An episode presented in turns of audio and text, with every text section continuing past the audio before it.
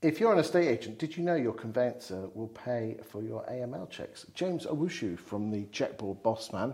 Um, what's all that about?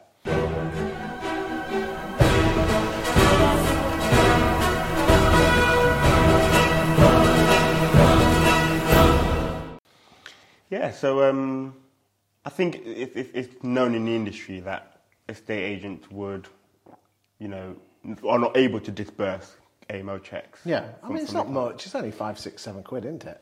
It. You know, it, it, it's, it's not a lot of money. It but, all um, adds up, though, doesn't it? Exactly that. Um, but this is something conveyancers are able to disburse against their clients. So why do, why can conveyancers pay for it? Why are they happy to pay for it? Or do they want this? But they they, they want you to instruct the solicitor before uh, up front, and Yeah. that, that's their cost. Yeah. that's their cost. They don't mind taking that a bit. But then if you think about it, if you're instructing solicitors early, you know, early on in the sale before the sale's agreed, it means that the sale's going to go through quicker as well. Exactly. So it's a win-win, isn't it? Everybody gains, as well as the um, property information pack up front, which is a you know a massive thing going on right now. Once everything is done up front, as well as the ID check, the conveyance the introduction, the ball moves much quicker, and we achieve a. Um, Why do you think estate agents aren't very good at trying to get the solicitors involved early doors? I think, based on the little I know, it, it's probably down to just reputation and then just ensuring that the client doesn't feel pressured. Yeah, they probably don't want to. Um, uh, what am I trying to think?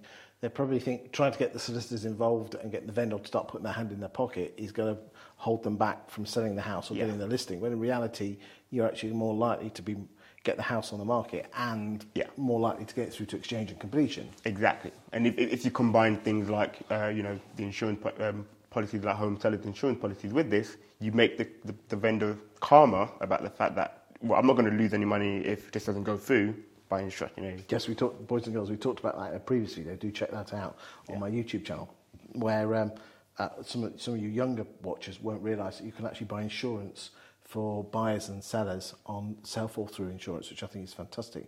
Which doesn't cost a lot of money. I think it's 60, 100 quid, depending on what, what you've got and, um, and and whether you're a buyer or a seller, and, and it covers up to a couple of, you know, nearly a couple of grand of fees, Yeah. not bad at all. Nearly. Okay. Anything else on this?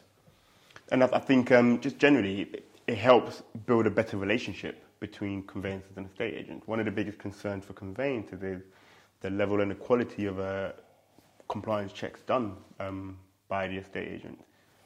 But however, when the, the conveyancer is paying for it, that concern is completely alleviated, and the person doesn't have to do it multiple times. It's a much smoother journey for your uh, client. There you go. Vendor. Well, that's been short and concise, but we like that. So thank you for your time today, James. Thank you.